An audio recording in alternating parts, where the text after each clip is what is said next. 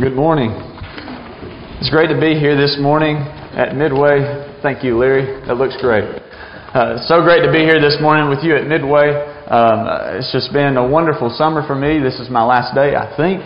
And so um, it, it is, it's been wonderful being with Mark, Connor, and the elders here. It's just been wonderful and being, most of all, with you. And so this will be my last lesson for the summer before I go back to Freed. And uh, I'm so excited uh, to go back, but I'm also sad that I will be going back and leaving y'all. And so uh, thank y'all so much for the great summer. If you're new here, uh, welcome. We're thankful that you're here, and uh, we hope that you enjoy your time with us. I don't remember how old I was, but we were at the beach and uh, with my family, and we went a Sunday morning. We usually we usually went and went to services on Sunday morning and uh, tried to make the drive back right after services. And uh, so we were at uh, we were at a new congregation uh, down close to the beach. Don't remember if it was Orange Beach, Gulf Shores, or what. But we went to uh, we went to a church there, and we got finished, and we were walking out, and uh, my dad and my mom and my brother were with me, and we were going heading to the vehicle.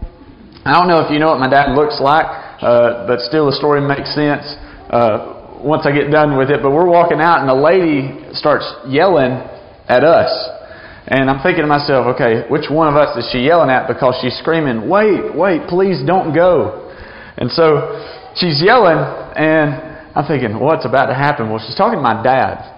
And uh, she runs up to my dad, and my dad's got this black, gray hair. And, uh, and I guess it may have been just from behind that she did this, but she runs up to him, and my dad turns around and she says, You're Taylor Hicks, right? And so and dad, my dad could have played it off because she still thought that he was after he said, "No, I'm not. I'm not Taylor Hicks. Uh, I'm really, I'm really not him." And I wanted to tell y'all that story because I thought that was a really good example of making a really bad judgment. I, me personally, I look at my dad. I think that man looks nothing like Taylor Hicks. And I've had people tell me he looks like George Clooney. I don't think so. And and there was another guy, but I can't remember his name. But uh, I don't think he looks like him at all. And so we have different judgments. Somebody will say, yeah, he looks just like him. Some will even mistake it for him. But uh, if you will, look up at the screen. And uh, I want to ask you this question uh, Which line is longer? The bottom line or the top line? Many of you probably know this trick already, and uh, you're probably one step ahead of me. And so this is a really an optical illusion. Uh, which which line is longer? Which of you thinks the bottom one is longer? Which one? Okay, no hands went up whatsoever. The top one is longer. Anybody? My Meemaw raised her hand. Uh, this is usually used for uh, to show that the arrows on the side, the environment, our context, can really make us look at something that we think is objectively right and say, you know, that top line does kind of look a little shorter because those arrows. But here's the thing I changed the whole optical illusion. The top line's the longer one. It is actually longer. I, I don't care what you have to say. I changed it on my PowerPoint. The top line is longer. I don't care what you say. I will show you, if you want proof, I will pull out my laptop and I will show you after. The top line is longer. Some of you who probably already saw that said, well, actually, the optical illusion is they're both the same length. That's not the case here. I just wanted to prove you this morning by the story that I told and by this example, we are terrible at making judgments even when sometimes we think we already know what the answer is. You, you may have thought, well, they're both the same length because, hey, uh, I've seen this before. I know. No, you don't. And I'll be honest with you, I probably would have said the same thing uh, if I was in your shoes. The top line is longer. I want to go through a few things.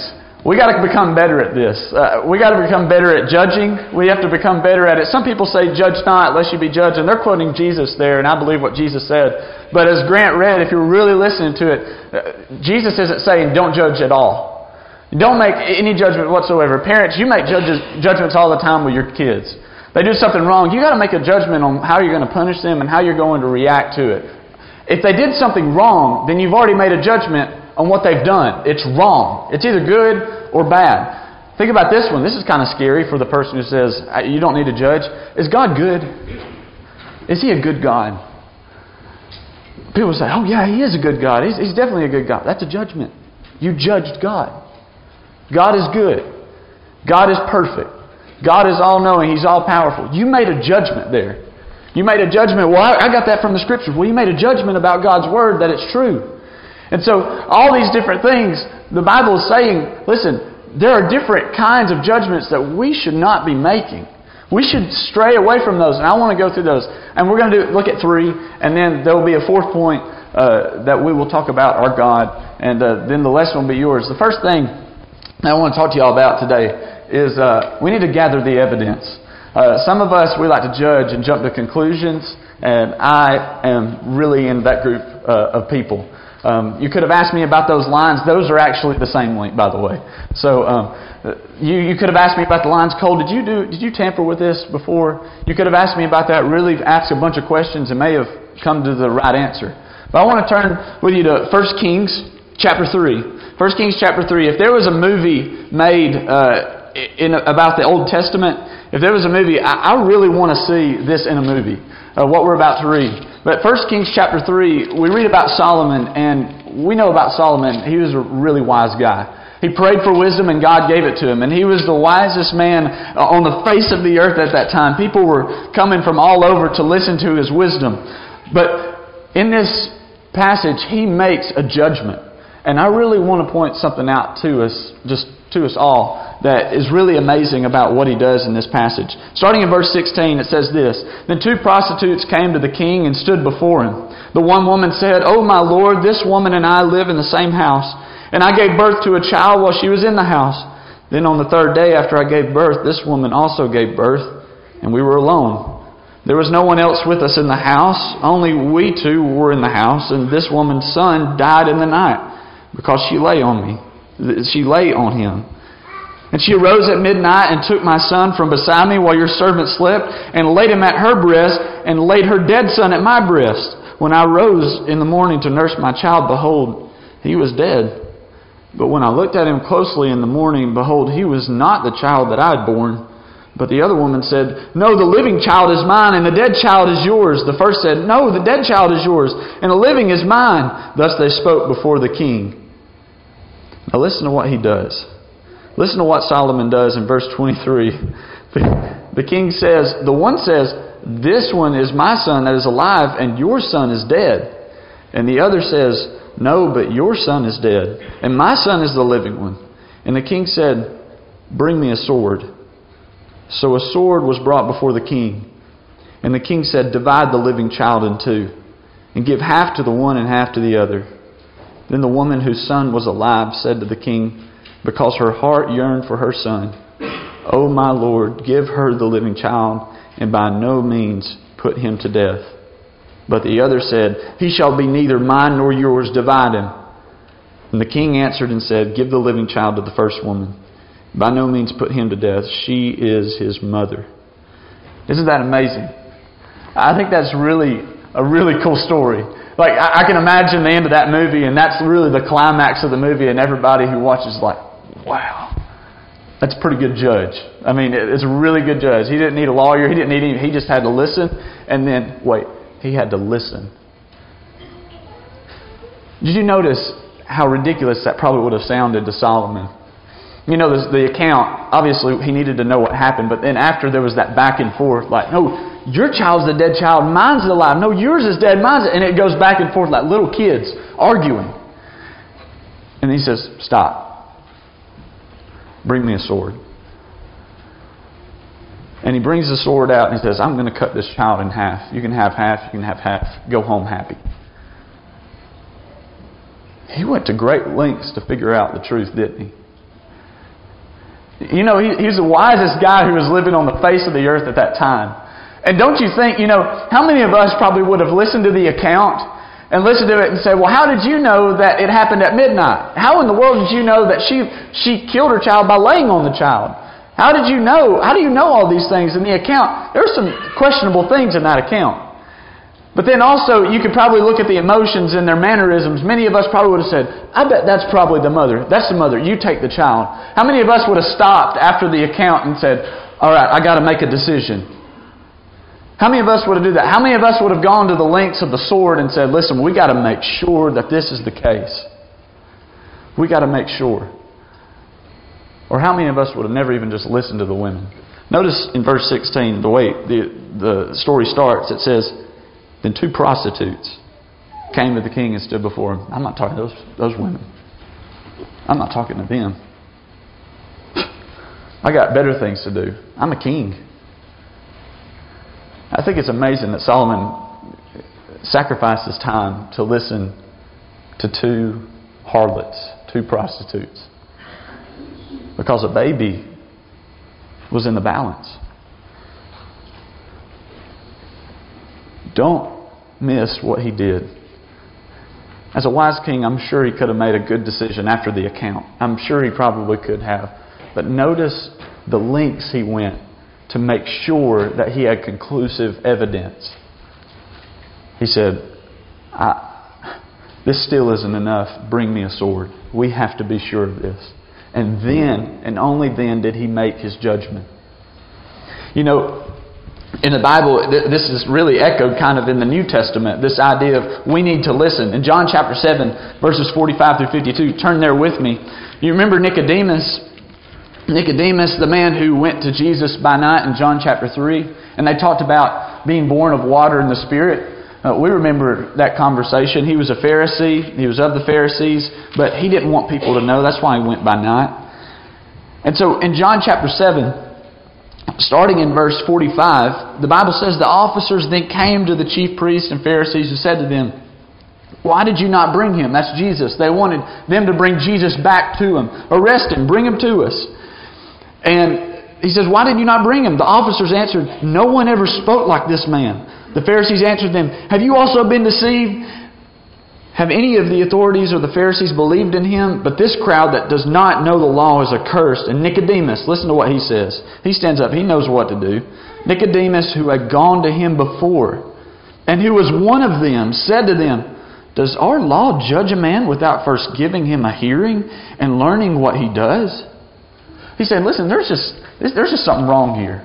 But there's just really something wrong here. I, we're about to make a decision. We're about to judge this man.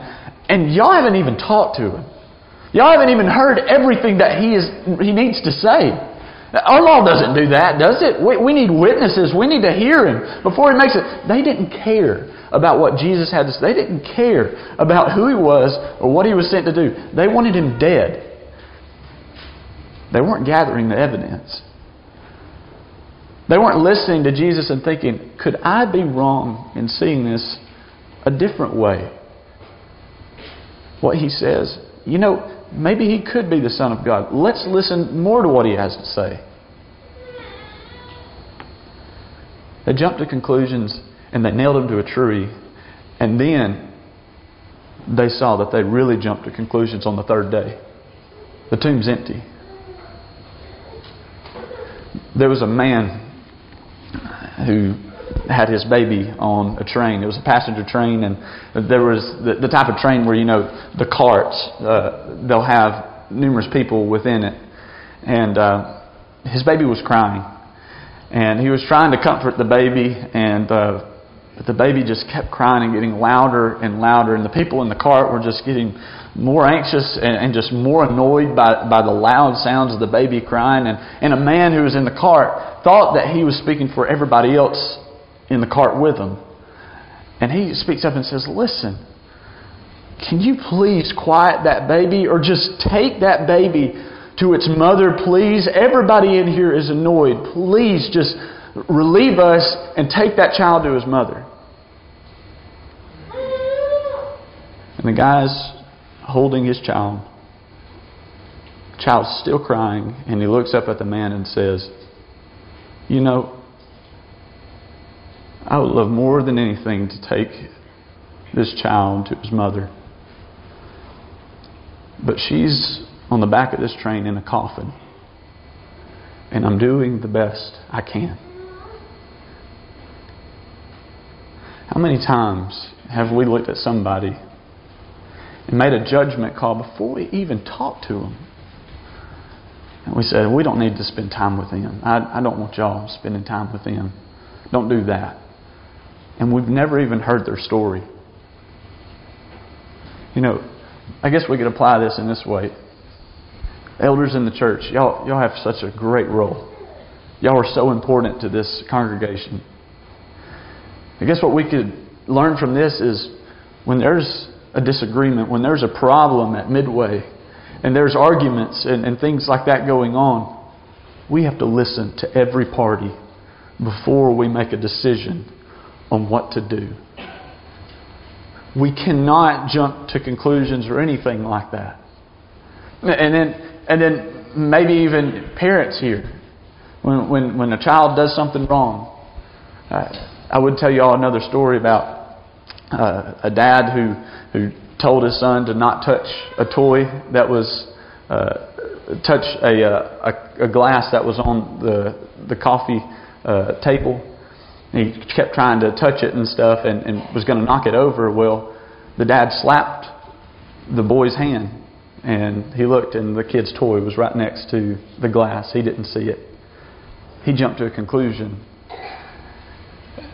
and just us in general, when we look at other people and we make a big judgment immediately, man, we think we're so good at it, but we mess up so much.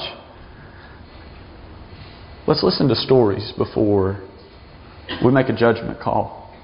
Let's listen to what someone's been through before we say, you don't need to be acting that way. How in the world could you say that? How in the world could you act that way? You need manners. Maybe we could learn something from somebody and even gain a friend. We need to first gather the evidence. The next thing that I really want to talk to you about is we need to hold ourselves to the same standard. The, the, the standard that we judge by, we need to see ourselves. We, we need to look at people, and it's okay to, it's okay to make a righteous judgment about somebody. John chapter 7, verse 24. Jesus says, Judge not by appearance, but judge. He commands, but judge righteous judgment. There's nothing wrong with making a righteous judgment. But we also need to hold ourselves to that same standard. In Romans chapter 2, we, we see something going on here uh, along the lines of this, this idea. Romans chapter 2, Paul's really addressing Jew and Gentile here, but this applies to everybody. Uh, starting in verse 1 in Romans 2, Paul says, Therefore you have no excuse, O man. You have no excuse, every one of you who judges. For in passing judgment on another, you condemn yourself. Why? Because you, the judge, practice the very same things. Let's keep reading with me. We know that the judgment of God rightly falls on those who practice such things.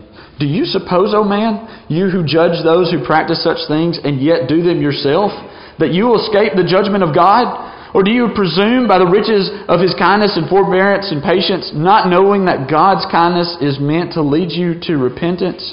But because of your hard and impenitent heart, you're storing up wrath for yourself on the day of wrath, when God's righteous judgment will be revealed. What's he talking about here? He's saying, listen, there's some people in here who think they're so they're they're righteous, they're so righteous that they're the standard, their life is the standard, and they're going around and saying, you don't need to be doing that. But yet, behind closed doors, they're doing the same exact thing. You're guilty of the same thing. Yes, you're right in accusing that person of, of doing that thing, but have you checked your own life? Who are you? What ground do you have to stand on to say that, that I am morally capable of making this judgment? It's hypocritical. That word hypocrite, at the time that it was being used in the biblical times, it meant an actor. You're just an actor. We all know who you are. You're just acting and trying to put up a show for everybody. And the next one is Matthew chapter 7. That passage that was read for us by Grant. Matthew chapter 7, verses 1 through 5. We'll read it again. Judge not, this is Jesus speaking, Sermon on the Mount. Judge not that you be not judged. For with the judgment you pronounce, you will be judged. And with the measure you use, it will be measured too. He said, Listen, the standard that you're using, he said, it's the same for you too. What made you think you're so good? He says, You're going to judge, and whatever you judge, you need to look in the mirror when you do it. Because if you're guilty of that sin, he says, he goes on and says, Why do you see the speck that is in your brother's eye, but do not notice the log that is in your own eye? Ouch. Or how can you say to your brother, Let me take the speck out of your eye when there is the log in your own eye? You hypocrite. First take the log out of your own eye, and then you will see clearly to take the speck out of your brother's eye. He said, Listen, you got a bigger problem here. You're pointing out a problem by your brother. You're the bigger problem. You're not willing to acknowledge your sin, and you're doing the same things. Hold yourself to the same standard. I just got my driver's license, and uh, I, I had my Jeep, and I was taking a friend home. I drove down 78 Highway. Basically, if you don't know that, the highway that has all the restaurants on it. And so I, I drive down the the expanse of Jasper all the way down. I get to Airport Road, and I turn down Airport Road, and I meet about five cars who have their brights on. And you can imagine how terrified I was. I just had I just got my driver's license and I can't see. I'm terrified. And I'm thinking, why in the world do you have your brights on? How many people have their brights on tonight? I mean, is it, is it darker than usual tonight? I, I, I don't know. Well, I dropped my friend off and I pull back out on the road. It is dark. It, and as a matter of fact, it's almost pitch black. I can't see. And so what I do is I acknowledge my mistake of not having my lights on and I turned my lights on. They were trying to tell me that my lights were not on. And I kept looking at them. Listen, everybody else's headlights are brighter from the view of your car. And it's the same way with the sins of others. Everybody else's sin, everybody else's problems seem bigger when we're looking out. But when we consider ours, it, we're sometimes blinded by it. We need to be aware of that. We need to hold ourselves to the same standard we're under God's standard. So let's do that. And uh, then lastly, we don't need to judge with partiality. Turn with me to James chapter 2. We had some, uh, we had some judgment here in James 2, and they were being partial to a group of people, and they were showing favoritism to a group of people just simply how they dressed and how they looked. In James chapter 2, uh, he, really, he really hammers this down.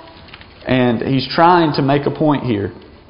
and so we look here and he's talking about the rich.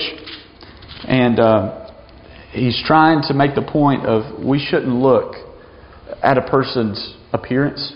There's that judge not by appearance, but judge righteous judgment. He said, Don't judge by appearance, but judge the way God judges. In James chapter 2, just starting in verse 1, My brothers, show no partiality as you hold the faith in our Lord Jesus Christ, the Lord of glory. For if a man wearing a gold ring and fine clothing comes into your assembly, and a poor man in shabby clothing also comes in, and if you pay attention to the one who wears the fine clothing and say, You sit here in a good place, while you say to the poor man, You stand over there, or sit down at my feet, have you not then made distinctions among yourselves and become judges with evil thoughts? What's going on here? Well, he's saying, you're starting to treat people who look rich, who come in and, and seem rich, you're starting to treat them better than the people who come in and they are poor. Eh, you don't need to do that. You're judging by appearance. This is, this is unrighteous judgment. This is not the judgment that God would use. And he, he explains to them in verse 5, he says, Listen, my beloved brothers, has not God chosen those who are poor in the world to be rich in faith and heirs of the kingdom, he, he uses those two words again poor and rich. He says, listen, it's not the rich that are rich in the kingdom of heaven. It, it, it's not those. He says, it's the poor who's going to be rich in faith. He says, if you were judging by the character of somebody, if you were judging according to someone's character, you would have known who the rich person was. Because that's the way God judges. He's going to judge. He knows the hearts of men. He reads the hearts of men and He knows us. He knows us internally. He says, you need to start looking at people more like God does rather than looking at the clothes that somebody has. God shows no partiality when He judges. Acts chapter 10, Romans chapter 2 echoes that. God's not going to look at somebody and say, Now, what was your last name? Your father was, oh, yep, I know your father. You come on into heaven. He's not going to do that. He's going to say four words to the people that come in and say, Well, you know my father, you know my last name. Have you seen my bank account? Do you, do you know who I am? You know what he's going to say to those people? Four words I don't care at all. He's going to say, I do not care. Four words. there was a dad who was taking his kid home after worship, and the preacher preached on judgment. Righteous judgment, and he talked about God and being the righteous judge, and, and he, he shows no partiality. It doesn't matter who you are. It all that matters is you have a relationship with Jesus Christ, his son. And he preached that sermon. It was a great sermon. Well, dad goes home, kids in the back, kids around 10, 11 years old. He doesn't really understand much about the whole righteous partiality uh, wording that the preacher used. Well, the dad said, uh, Well, son, can you tell me something that you learned today? Just one thing. And the son said, Well, dad, to be honest, I didn't really learn anything. I, I, I'm really just confused on that partiality word that he said. And he said, Well, let me tell you a story. And so uh, the kid said, All right. He said, There was a king. He had two sons. Everyone loved the king who was in the kingdom. Um, he was a righteous king. And he showed no partiality, son. He said, Oh, okay, okay. So he said, Shows no partiality. But there came a night, an evil night, where there was a cry throughout all the kingdom. And the guards, the men who served the king, came in and said, Sir, we've, we've found something in. Just, just sit down when we say it. And he sat down and he said, Your, your firstborn son has been murdered. Someone took his life tonight as he was asleep. And the, the king mourned, but he said, Find the murderer now. Because this man is deserving of death. So they went out, the guards went out, and they found the murderer. He was just about to escape the territory of the kingdom. And they found him, brought him back on the horses, and they brought him in tied up, and they threw him down before the king, and the king said, Did you murder my son? And the man said, I did, and I enjoyed it. The king said, Okay. And he beheaded the man. And the boy who was in the car with the dad said, Dad, that's an awful story. And dad said, It is. He said, But but I don't understand the partiality thing. How does that come into play? The dad said, The murderer was the king's youngest son and he still carried out the justice. It didn't matter who the murderer was, the murderer was guilty. It didn't matter what the last name, how much money the person had, how good looking they were. God's going to do what's right.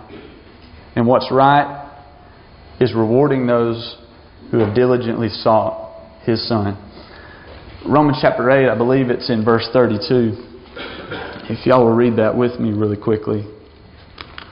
Romans chapter 8, verse 32. Says something very simple, but when we think about it more, it becomes very powerful.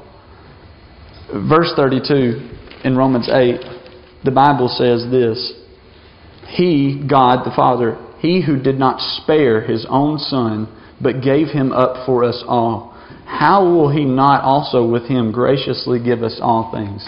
A very positive and amazing and comforting passage. God went to great lengths to save us. He even, he even had His Son sacrificed for us. But I want y'all really to think about that. Jesus Christ bore the judgment of God. He bore our sins. He was, He became sin for us. He became the propitiation, the, the satisfaction of God's wrath for us.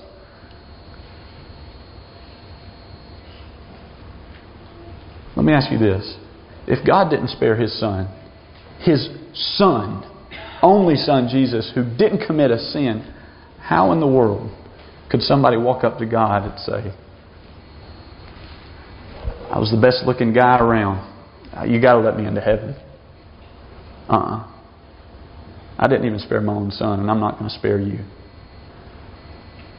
God's not going to show partiality. He's not going to show favoritism. He's not going to look at somebody and say, I'm going to judge you differently because of the way that you look over here. That's not going to happen. And so, after all these things that we've said, we don't need to judge with partiality. We don't need to judge hypocritically. And we don't need to judge without all the with sufficient evidence. We don't need to do that. With partiality, I want to make a quick application. You know, my dad said this this morning. He said, Cole, make sure to tell them about the uh, the dad of the the kid who's in band, the boy who's in the band, and 160 members, and they're marching down the uh, the streets during a parade. And he he said, make sure you to tell them that uh, the dad leans over to one of the ladies and said, "Look over there, my boy is the only one in step. He's the only one out of step. And I don't care if he's your boy or not." We don't need to, I guess we can make that application with parents. And your kids are special, are very special. But don't disconnect that from reality. If your kids deserve something, they deserve it. If they don't, they don't. And, and I guess with, with church, we don't need to sit by somebody who's popular just every time simply because everybody knows them or they're rich or that they're just simply funny. Sit by somebody who you haven't met before and who probably doesn't look the same. Don't judge by appearance, judge righteous judgment. How is God going to judge us? How will God judge me in the last day? Uh, we'll all face judgment. Um, there's no one here who will not. Uh, we will all face judgment. And so, what I wanted to do is, I wanted to read y'all uh, some things that are beautiful about God and the judgment that He will uh, give to us. He's not going to judge without the knowledge of what you've done. Romans chapter 14, verse 12 says, We're going to give an account. He wants to listen to what we've done. You realize that. He is going to listen. He's not going to get up there and say, All right, I know what you done. Yep, go. He knows all things, but here's the thing we're going to give an account. And He's going to listen to our account. And so He's not going to judge without sufficient evidence. He knows. He knows all things, and He's not going to judge us unrighteously. Here's another one. He is not going to judge us hypocritically. He sent His Son to live a life, a human life here on this earth. Hebrews 4.15 says, He was without sin. There is not a sin, there will never be a sin when God is judging us, that someone will be able to point the finger right back and say, But you did the same thing. No one will be able to do that. Because God doesn't have a problem. And lastly, he's not going to judge partially. We talked about that. All the things that people would say, all the things, the, the, the excuses, things like that. I hate to tell you this, but he doesn't care. He sent his son to die. And that death matters the most to him. And that we have accepted it through faith. Maybe you haven't done that. Maybe you realize that today, I know I'm going to be judged. And, and, and I have sinned.